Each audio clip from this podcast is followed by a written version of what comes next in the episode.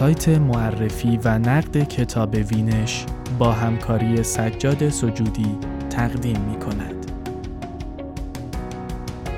علکی خوش جدیدترین جستار دیوید سداریس ترجمه روبرت سافاریا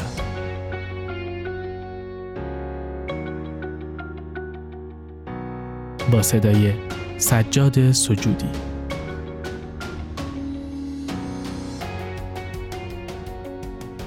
دیوید سداریس نویسنده تنز پرداز آمریکایی را اساساً با خانوادهش می‌شناسند. از بس در کتابهای او به خانواده و پدر و مادر و خواهرش ارجا داده و با ضعفها و البته ویژگی های دوست داشتنی این خانواده شوخی کرده است. سنتی آمریکایی سداریس در جدیدترین داستان جستارش با عنوان علکی خوش خاطره دیدار او و خواهرش با پدر در خانه سالمندان را بازگو می کند. درست سه روز مانده به تولد 98 سالگی پدر بعد از عبور موج سهمگین کرونا از آمریکا و انتخاب بایدن به عنوان رئیس جمهور. کتاب جدید سداریس با همین عنوان جوان 2022 منتشر می شود و این جستار را در نیویورکر منتشر کرده. و روبرت سافاریان آن را به فارسی برگردانده است. طولانی است اما از شنیدنش پشیمان نمی‌شوید.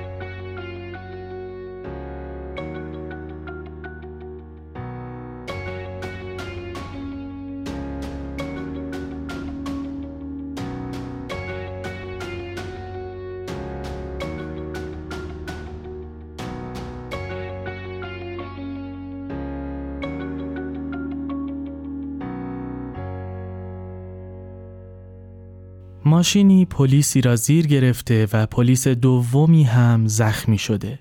این تمام چیزی است که از اخباری که از تلویزیون پدرم در اتاقش در اسپرینگ مور پخش می‌شد یادم مانده است. اسپرینگ مور خانه سالمندانی است که او سه سال گذشته را در یکی از بخشهای آن گذرانده است. اوایل ماه آوریل است. سه روز مانده به سالگرد 98 سالگی او. امی، هیو و من تازه از نیویورک به رالی پرواز کرده ایم. برنامه این است که سری به پدر بزنیم و بعد برانیم به سمت خانهمان در امرالد آیل. پدر روی ویلچر است. لباس پوشیده و تر و تمیز آماده برای ملاقات. موها شانه کرده. کفش های واقعی پایش و دستمال گردن قرمزی دور گردنش. وارد که می‌شویم بلند می‌گوید به به خوش آمدید. مثل لاک پشت پیری که سرش را بلند می کند و به خورشید نگاه می کند. عالیه خوشحالم می بینمتون بچه ها. من و امی که به طرف پدر می رویم تا بغلش کنیم هیو می پرسد می تواند تلویزیون را خاموش کند؟ پدر می گوید راستش من اصلا نمی‌دونم چرا روشنه. هیو ریموت را از روی میز کنار تخت بر می دارد و تلویزیون را خاموش می کند. حالا امی از او می‌خواهد رادیو را هم تنظیم کند. ظاهرا در دیدارهایمان از اسپرینگ مور این نقشی باشد که به او به عنوان یک قوم سببی واگذار کرده ایم. نقش یک خدمتکار. می‌گویم یک ایستگاه جاز برامون پیدا کن. پدرم می‌گوید آره اینطوری فوقالعاده میشه. نه امی و نه من دیگر به اخبار اهمیتی نمی دهیم. دست کم به اخبار سیاسی. چیزهای مبهمی شنیدم راجع به اینکه اندرو کومو محبوبیتش را از دست داده و کسانی که من جزوشان نیستم قرار است به دلایلی چک هایی از طرف دولت دریافت کنند. همین. وقتی ترامپ رئیس جمهور شد، هر روز اول صبح نیویورک تایمز را می بعد نوبت واشنگتن پست بود و بعد در طول روز سایت های هر دو روزنامه را مرتب چک می کردم. نمی جنبیدی عقب می افتادی. بدتر از این که آدم نداند استفن میلر راجع به ویسکانسین چه گفت چیزی وجود نداشت. دوستم مایک این رسد کردن مداوم را به شغل دوم تشبیه می کرد. فرساینده بود و لحظه ای که جو بایدن سوگند ریاست جمهوریش را ادا کرد احساس من شبیه وقتی بود که در هواپیما خلبان اعلام می کند که به ارتفاع لازم رسیده ایم و حالا به سمت شمال روانه می شویم یا می پیچیم به چپ به سمت دریاچه اری. فکر می کنی چه لزومی دارد طرف راجع به جزئیات شغلش چیزی به من بگوید؟ کارت را بکن. نمی‌دانید چه کیفی دارد وقتی آدم دیگر به پادکست های سیاسی گوش نمی دهد. دیگر هرس نمی خورد. هنوز هم روزنامه ها را مروری می کنم. از روی قسمت های مربوط به کووید می پرم. چون کووید را هم پشت سر گذاشتم. از لحظه ای که اولین نوبت واکسن را زدم دیگر به ویروس کرونا چنان فکر می کنم که به یکی از آن بیماری های منسوخ شده مثل آرزه کمبود ویتامین C یه چیزی مال دوران گذشته چیزی که فقط ملوان ها به آن مبتلا می شوند. روزنامه ها می گویند بله اما اگر تابستان موج قدرتمند جدیدی فرا برسد چه؟ یا کریسمس؟ یا یک سال دیگر؟ اگر بیماری فراگیر بعدی شدیدتر از این یکی باشد چه؟ اگر همه گیری جدید همه ی احشام و ماهی ها و پرندگان را بکشد و حساسیت پوست آدمیزاد را نسبت به نور خورشید بالا ببرد چه؟ اگر مجبورمان کند همه زیر زمین زندگی و از کرم خاکی تغذیه کنیم چه؟ درست پیش از کریسمس پدرم مبتلا به ویروس کرونا تشخیص داده شد. همزمان با دوره‌ای که شروع کرد به راندن ویلچرش به سمت پیشخانه اسپرینگ مور و این سوال که کسی مادرش را آن دورو بر ندیده. آلزایمر نگرفته یعنی مشکلی که آنقدر جدی باشد ندارد. اوضاعش چیزی است در این مایه ها که قدیم ها می گفتند. عقلش کم شده. این تحول تازه است در اوضاعش. از وقتی که او را در خانهاش کف زمین در شرایطی پیدا کردیم که آب بدنش را از دست داده بود و داشت از عفونت کلیه درد می‌کشید او همیشه عقلش سر جاش بوده و مسلط بر پیرامونش لیزا خواهرم تلفنی به ما گفت که وقتی چند بار در روز این اتفاق تکرار می شود کارکنان اسپرینگ مور با او تماس می گیرند. بعد او تلفن می کند و به پدرم می گوید آقا جون مادر در سال 1976 مرد و کنار پدرت در قبرستان کورتلند نیویورک به خاک سپرده شده. تو هم زمین کنارشان را خریدی و بنابراین تو هم قراره بری همانجا. البته می‌شد همین را به شیوه ظریفتری گفت اما شک دارم پدرم اصلا می‌گیرد موضوع چیه. به خصوص از وقتی که دکترها تشخیص دادند در ضعیفترین شرایط به سر می‌برد. هر بار تلفن زنگ می‌زد انتظار داشتم خبر بدهند مرده است. اما پدرم سلامتش را باز یافت. به دختر امویم نانسی توضیح می دهم بدون اینکه بستری شود علاوه بر این ده پون هم وزن کم کرد. البته نه اینکه لازم باشد. وقتی از او می‌پرسم کووید گرفتن چطوری بود پاسخش خنده است که به گوش اشتباه می آید. این کاری است که این روزها زیاد می کند. هاها گمان می کنم پوششی است برای ضعف شنواییش به جای اینکه بگوید لطفا تکرار کنید. تخمین می‌زند چیزی که گفتی باید لطیفه ای یا یک چنین چیزی باشد. دفعه آخری که در اسپرینگ مور بودیم به پدرم گفتم با هیو رفته بودیم به لویزویل مادرش را ببینیم. 90 سالشه و سرطان خون داره. جواب داد هاها.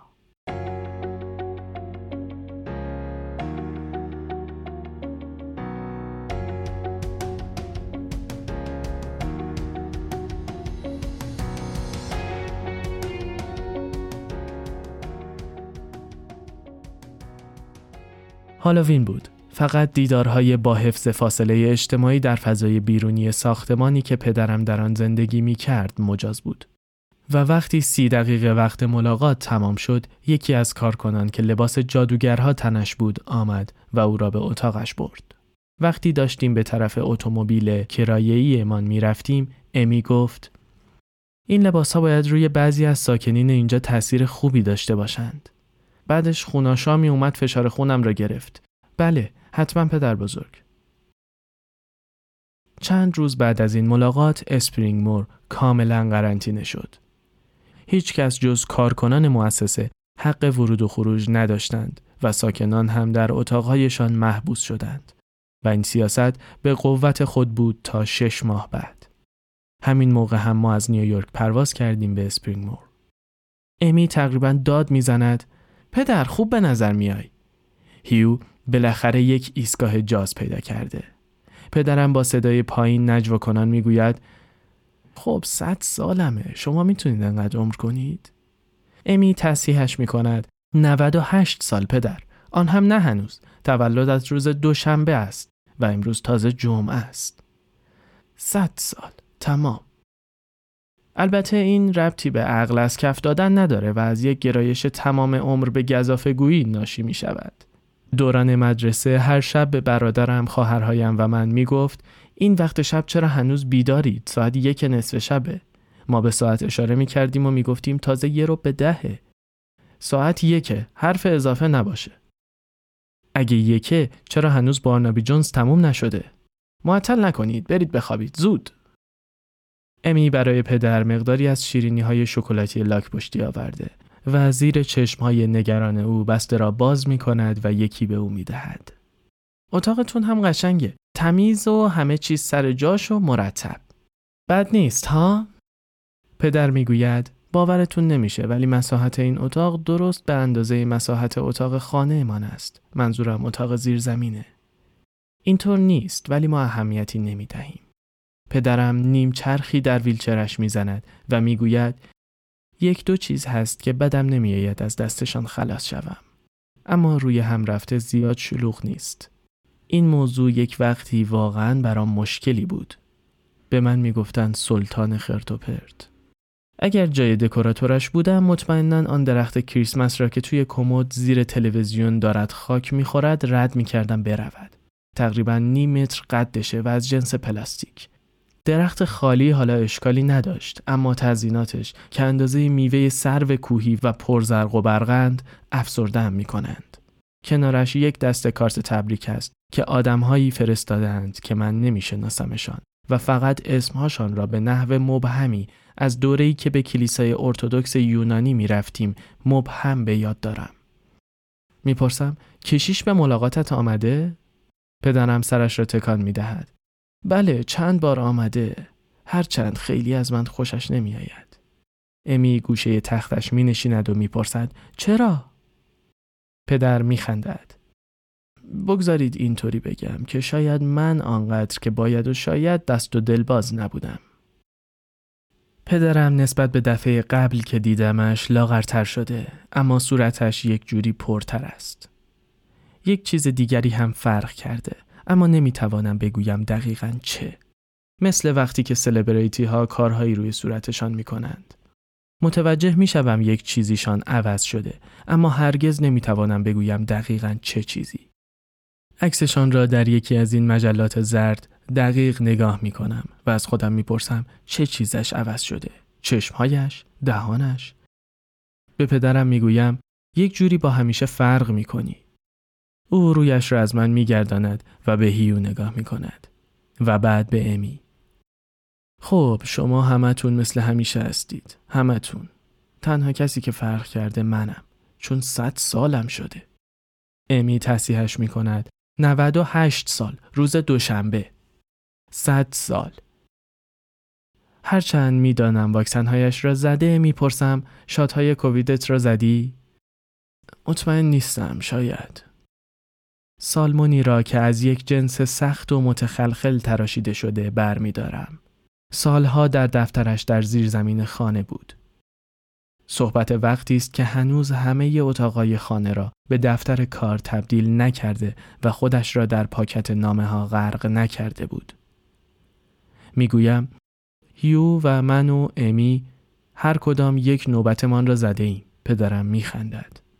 خب خوش به حالتان از وقتی اومدم اینجا هیچ دمی به خمره نزدم. اولش احساس می‌کنم بی ربط حرف می‌زند.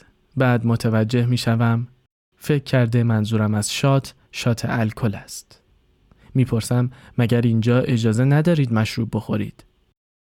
راستش حدس می‌زنم بشود کمکی خورد اما دنگ و فنگ داره. باید از پیش سفارش بدی مثل دارو و فقط یک قطره چکان بهت میدن. این ورژن از پدرم را حقیقتا دوست دارم. جذاب، مثبت و پر از غافلگیری است. می‌گوید یکی از چیزهایی که راجع به خانواده من دوست دارم اینه که حسابی میخندیم. همیشه. تا آنجا که یادم میآید اینطوری بوده. اصلا به این معروفیم. البته آماج بیشتر این خنده ها او بود. از هر اتاقی که باقی من درش بودیم بیرون که می‌رفت اتاق از خنده میترکید. و او مسلما عضو این باشگاه خنده و شادمانی نبود. اما خوشم میآید که جور دیگری یادش مانده. می‌گوید به خاطر همین شوخ طبیعم کلی دوست و رفیق پیدا کردم. کلی. امی می‌پرسد دوست و رفیق اینجا؟ بله همه جا. حتی بچه هایی که باشان اسکیت بازی می کردم گاهی به دیدنم میان. دستش را باز می کند و می بینم که لاک پشت شکلاتی که تو دستش گرفته بود آب شده. امی از دستشویی دستمال کاغذی می آورد و کنارش می نشیند و دستش را تمیز می کند. پدر می پرسد این چیه پوشیدی؟ امی یک قدم عقب می رود تا پدر بتواند لباس سیاه با خالهای سفیدش را ببیند. او روی آن یک پیراهن دکمهدار ژاپنی پوشیده که آستینهایش پوشیده از صورتک های خندانند. دوستش پل اخیرا به او گفته که او شبیه آدم چاقی لباس می پوشد که با همه دعوا دارد.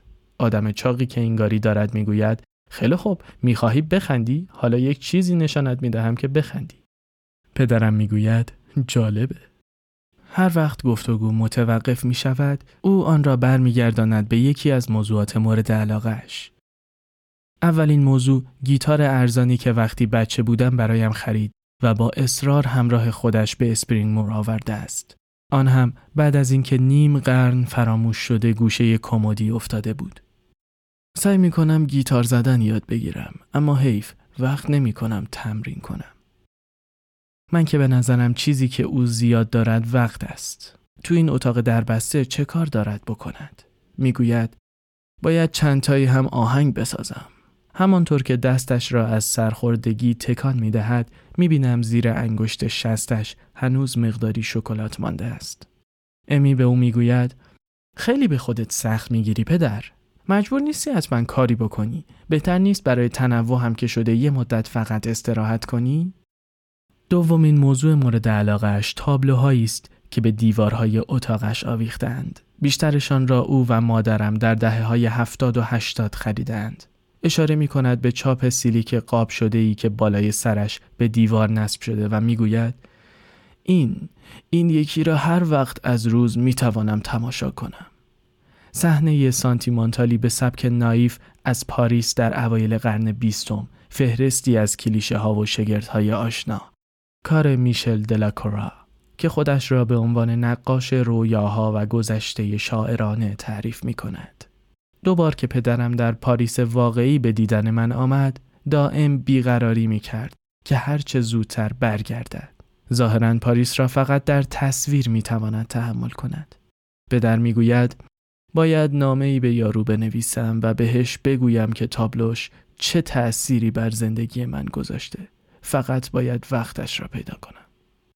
دو تا از نقاشی های اتاق کار پدرم هستند در اواخر دهه شست. دوران هنری زندگیش از غیب فرا رسید. اما در این دوره کوتاه شش ماه پدر حسابی پرکار بوده و چیزی بیش از 20 تابلو کشیده و بیشترشان را هم با کاردک کار کرده نه قلمو.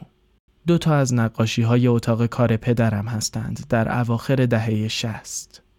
همهشان کپی هایی هستند از ونگوگ، زورباران و پیکاسو. البته کسی گول نمی‌خورد اما ما بچه که بودیم کاملا تحت تاثیر استعداد او قرار می گرفتیم. تنها مشکل این بود که چه بکشد یا در این مورد خاص از چه کپی کند. برخی از انتخابهایش سوال برانگیز بودند. دلیجان ضد نوری در برابر یک غروب نارنجی رنگ. دلیجان ضد نوری در برابر یک غروب نارنجی رنگ به خاطرم می آید. اما حالا که به گذشته نگاه می کنم می بینم اتفاقا با باقی خانهمان خیلی هم جور هستند.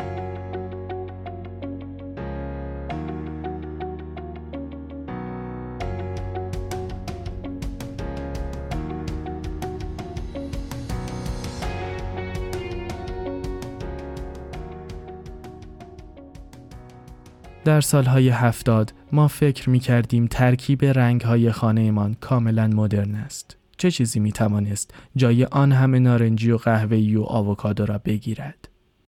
در اوایل دهه 80 این ترکیب رنگها برایمان خندهدار بود ولی امروز احساس اولیهمان برگشته و ما می توانیم با حسی از محبت به دیوارهای شکلاتی خانهمان بیاندیشیم. وقتی پدر از آی بی ام بازنشسته شد، کار هنری بخش بزرگی از هویت او شد. او در گذشته مهندس بود اما حالا هنر دوست شده بود. خیلی به موزه نمی رفت. وقتی اتاق نشیمن خانه بود، آدم چه احتیاجی به موزه داشت. من یک کلکسیونر واقعی ام در حالی که دیوید او بیشتر یک سرمایه گذار است. وقتی یکی از تابلوهای پیکاسو را خریده بودم که خود پیکاسو کشیده بود و شبیه جسارتا کیک خامه ای نبود پدرم این را به دوستم لی گفته بود. بعد کلکسیون ماسک های پدرم را داریم که بعضی هاش بالای دیوار کنار تخت او نصب شدهاند. بهترینشان توسط قبایل بومی پاسیفیک نورس وست و آلاسکا ساخته شده بودند. و کسی در یکی از سفرهای ماهیگیری آنها را خریده بود. یکی دوتای دیگرشان آفریقایی یا مکزیکی هند. در خانه ایمان آنها از بالای دیوار پنل شده ای کنار راه ها به پایین خیره شده بودند. و اینکه امروز آنها را در این محل جدید می‌بینیم قدری غریب است. هرچند ناخوشایند نیست. وقتی در سراسر اسپرینگ مور قدم می‌زنیم همیشه دزدکی به داخل اتاقهای دیگر نگاه می‌کنم که هیچ کدامشان شبیه اتاق پدر نیستند. از همسایه ها می گذریم تا می رسیم به پدر که اریک دولفی گوش می کند و گیتاری دستش گرفته که در عمرش هرگز ننواخته است. می‌دونی چهار تا از سیمهای این مال ویولون قدیمی من هستند. ویولونی که در مدرسه ابتدایی داشتم. نه چون این چیزی نیست اما چه اهمیتی دارد پیش از این که ذهنش شروع کند به لنگیدن پدرم مشتری پروپاقرص فاکس نیوز و برنامه های رادیویی محافظه‌کارها بود که در یک حالت جوش و خروش دائمی نگاهش می داشتند. در سال 2014 می‌پرسید اون پسر سیاهه کیه؟ همه ی خانواده در خانهمان جمع بودیم و درباره مایکل براون صحبت می کردیم که سه ماه قبلش در فرگوسن میزوری با گلوله کشته شده بود. پرسیدم چه پسره سیاهی؟ آه می‌دونی کیو میگم. امی گفت بیل کازبی؟ من پرسیدم گیل اسکاترون؟ گریچن از اتاق پذیرایی داد زد استیوی واندر؟ لیزا گفت دنزل واشنگتن؟ پدر گفت می‌دونید کیو میگم اونی که یه پسر داره. جسی جکسون؟ خودشه همش جنجال درست می‌کنه. حالا اما پدرمان چند قدم به عقب رفته و مثل خودم اینطوری خیلی بهتره. ازش می‌پرسم وقتی بایدن انتخاب شد چه احساسی داشتی؟ این سوال نقض قراری است که در راه با امی گذاشتیم. تحریکش نکنیم گیجش نکنیم. پدر جواب می‌دهد حقیقت این که من طرفدار اون یکی بودم هیو می‌گوید ترامپ پدرم سرتکان می دهد. بله درسته. هر چرا می گفت باور می کردم و خب ظاهرا اشتباه می کردم. تصورش را هم نمی کردم که چنین چیزهایی بشنوم. ترامپ بد بود و من اشتباه می کردم. با یک نفس؟ می خواهم از موجود ضعیف ظریفی که جلوی چشمهایم روی ویلچر نشسته بپرسم تو کی هستی و لوسداریس را چه کارش کردی؟ پدر ادامه می دهد پس گمان می کنم باید خوب باشد و با آن دستمال گردن قرمزش به چپگرایی میماند که در عمرش نبود. امی، هیو و من تازه داریم خودمان را پیدا می کنیم که پرستاری وارد می شود و اعلام می کند ساعت پنج است. وقت شام. من آقای سداریس را می‌برم پایین. امی می‌گوید خوبه ببریدش. پدر می‌پرسد چی رو ببرید؟ از سرعت اتفاقات گیج شده.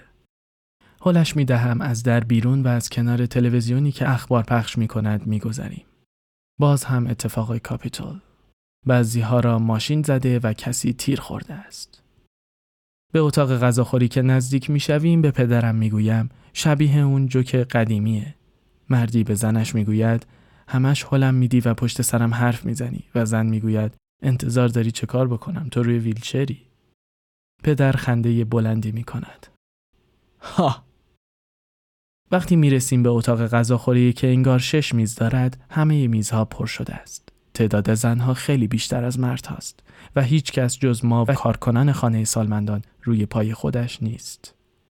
فضا باید بوی غذا بدهد اما بیشتر بوی امی را می دهد. یعنی بوی عطری را که به خودش زده است. آنقدر به خودش عطر زده که یک فرسخ جلوتر و پشت سرش بویش همه جا را گرفته. با این همه از این بو خوشم می آید. ترکیبی از پنج عطر مختلف که هیچ کدامشان زیادی تند یا خیلی شیرین نیست کاری می کنند که او بوی یک جور نان خامه غریب را بدهد. شاید شیرینی که قدری هم تراشه مداد قاطیش کرده باشند. پدرم می‌گوید بخورید چرا نمی‌خورید؟ حواسم هست که همه دارند تماشامان می کنند. ملاقاتی هن. لو ملاقاتی داره. وقتی امی و هیو با یکی از پرستارها حرف می‌زنند پدرم به بالا نگاه می کند و به فضای کنارش سر میز اشاره می کند. برای شام بمانید. هرچه بخواهید برایتان درست می کنند. آخرین کلمات مادرم به من را به یاد ندارم. حرفهایی بودند که در تلفن در یک مکالمه معمولی به من زد. شاید گفت می بینمت. یا همین روزها بهت زنگ می‌زنم. و من احتمالاً به شیوه بیفکرانه ای که معمولاً وقتی فکر می کنی آدم آن طرف خط همیشه باهات هست واکنش نشان دادم که بله حتماً اما آخرین کلمات پدرم به من که در آن اتاق غذاخوری زیادی گرم و زیادی روشن سه روز پیش از 98 مین سالگرد تولدش ادا شدند را خوب به یاد دارم. هنوز باشید، نروید. و آخرین کلمات من به او که فکر می کنم با توجه به همه آنچه از سر گذرنده ایم همانقدر گویا هستند. اینها هستند. پیش از اینکه خاربار فروشی ها ببندند باید خودمان را به ساحل برسانیم. روی کاغذ سرد به نظر می رسند و وقتی او چند هفته بعد بمیرد و من یادم بیاید اینها آخرین حرف هایی بودند که به او زدم با خودم فکر خواهم کرد بلکه شاید بتوانم. وقتی روی سن اینها را به صدای بلند می‌خوانم قدری گرمش کنم. چون بیش از این که به مرگش فکر کنم به داستان مرگش فکر خواهم کرد. آن اندازه که بعد از مراسم تدفین امی ازم خواهد پرسید درست دیدم؟ موقع مراسم داشتی یادداشت برمی داشتی؟ هیچ چیز غافلگیر کننده ای در صدای او نخواهد بود. بلکه به لحنی خواهد بود شبیه لحنی که تو ممکن است بخواهی با آن بازی گوشانه سنجابی را سرزنش کنی. جهیدی بالا و همه دانه هایی را که برای پرنده ها ریخته بودم خوردی؟ سنجاب و من این در سرشت ماست. هرچند نه برای همیشه. چون سرشت های ما این چیزی است که اخیرا از پدرم آموختم. می توانند عوض شوند. یا شاید صرفا رو می شوند شاید مرد دوست داشتنی و شادی که آن بعد از ظهر در اسپرینگ مور دیدم همیشه بوده. اما وقتی او داشته در قلمرو خانه میچرخیده و شعله میکشیده زیر لایه های خشم و نابردباری داشته خفه می شده است. اما در حال حاضر وقتی همراه هیو و امی از اتاق غذاخوری بیرون میاییم با خودم فکر می کنم باید باز هم از این کارها بکنیم زودتر هم بکنیم. بیشتر بیاییم رالی. بیشتر به پدر سر بزنیم. شاید در اتاقش پیکنیک کردیم. خواهرم گریچن را هم راضی می کنم بیاید. لیزا را هم می آوریم و برادرمان پل را. همه من با هم و چنان بلند میخندیم که یکی از پرستارها میآید و در اتاق پدر را میبندد. مگر غیر از این است که ما به شاد بودن معروفیم.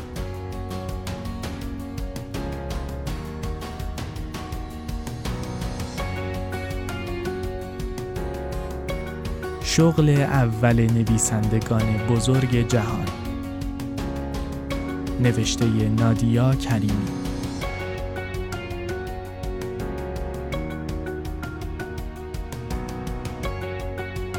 این مقاله و دهها نوشته و نقد دیگر درباره کتابهای کلاسیک و جدید انتشار را در سایت معرفی و نقد کتاب وینش بخوانید.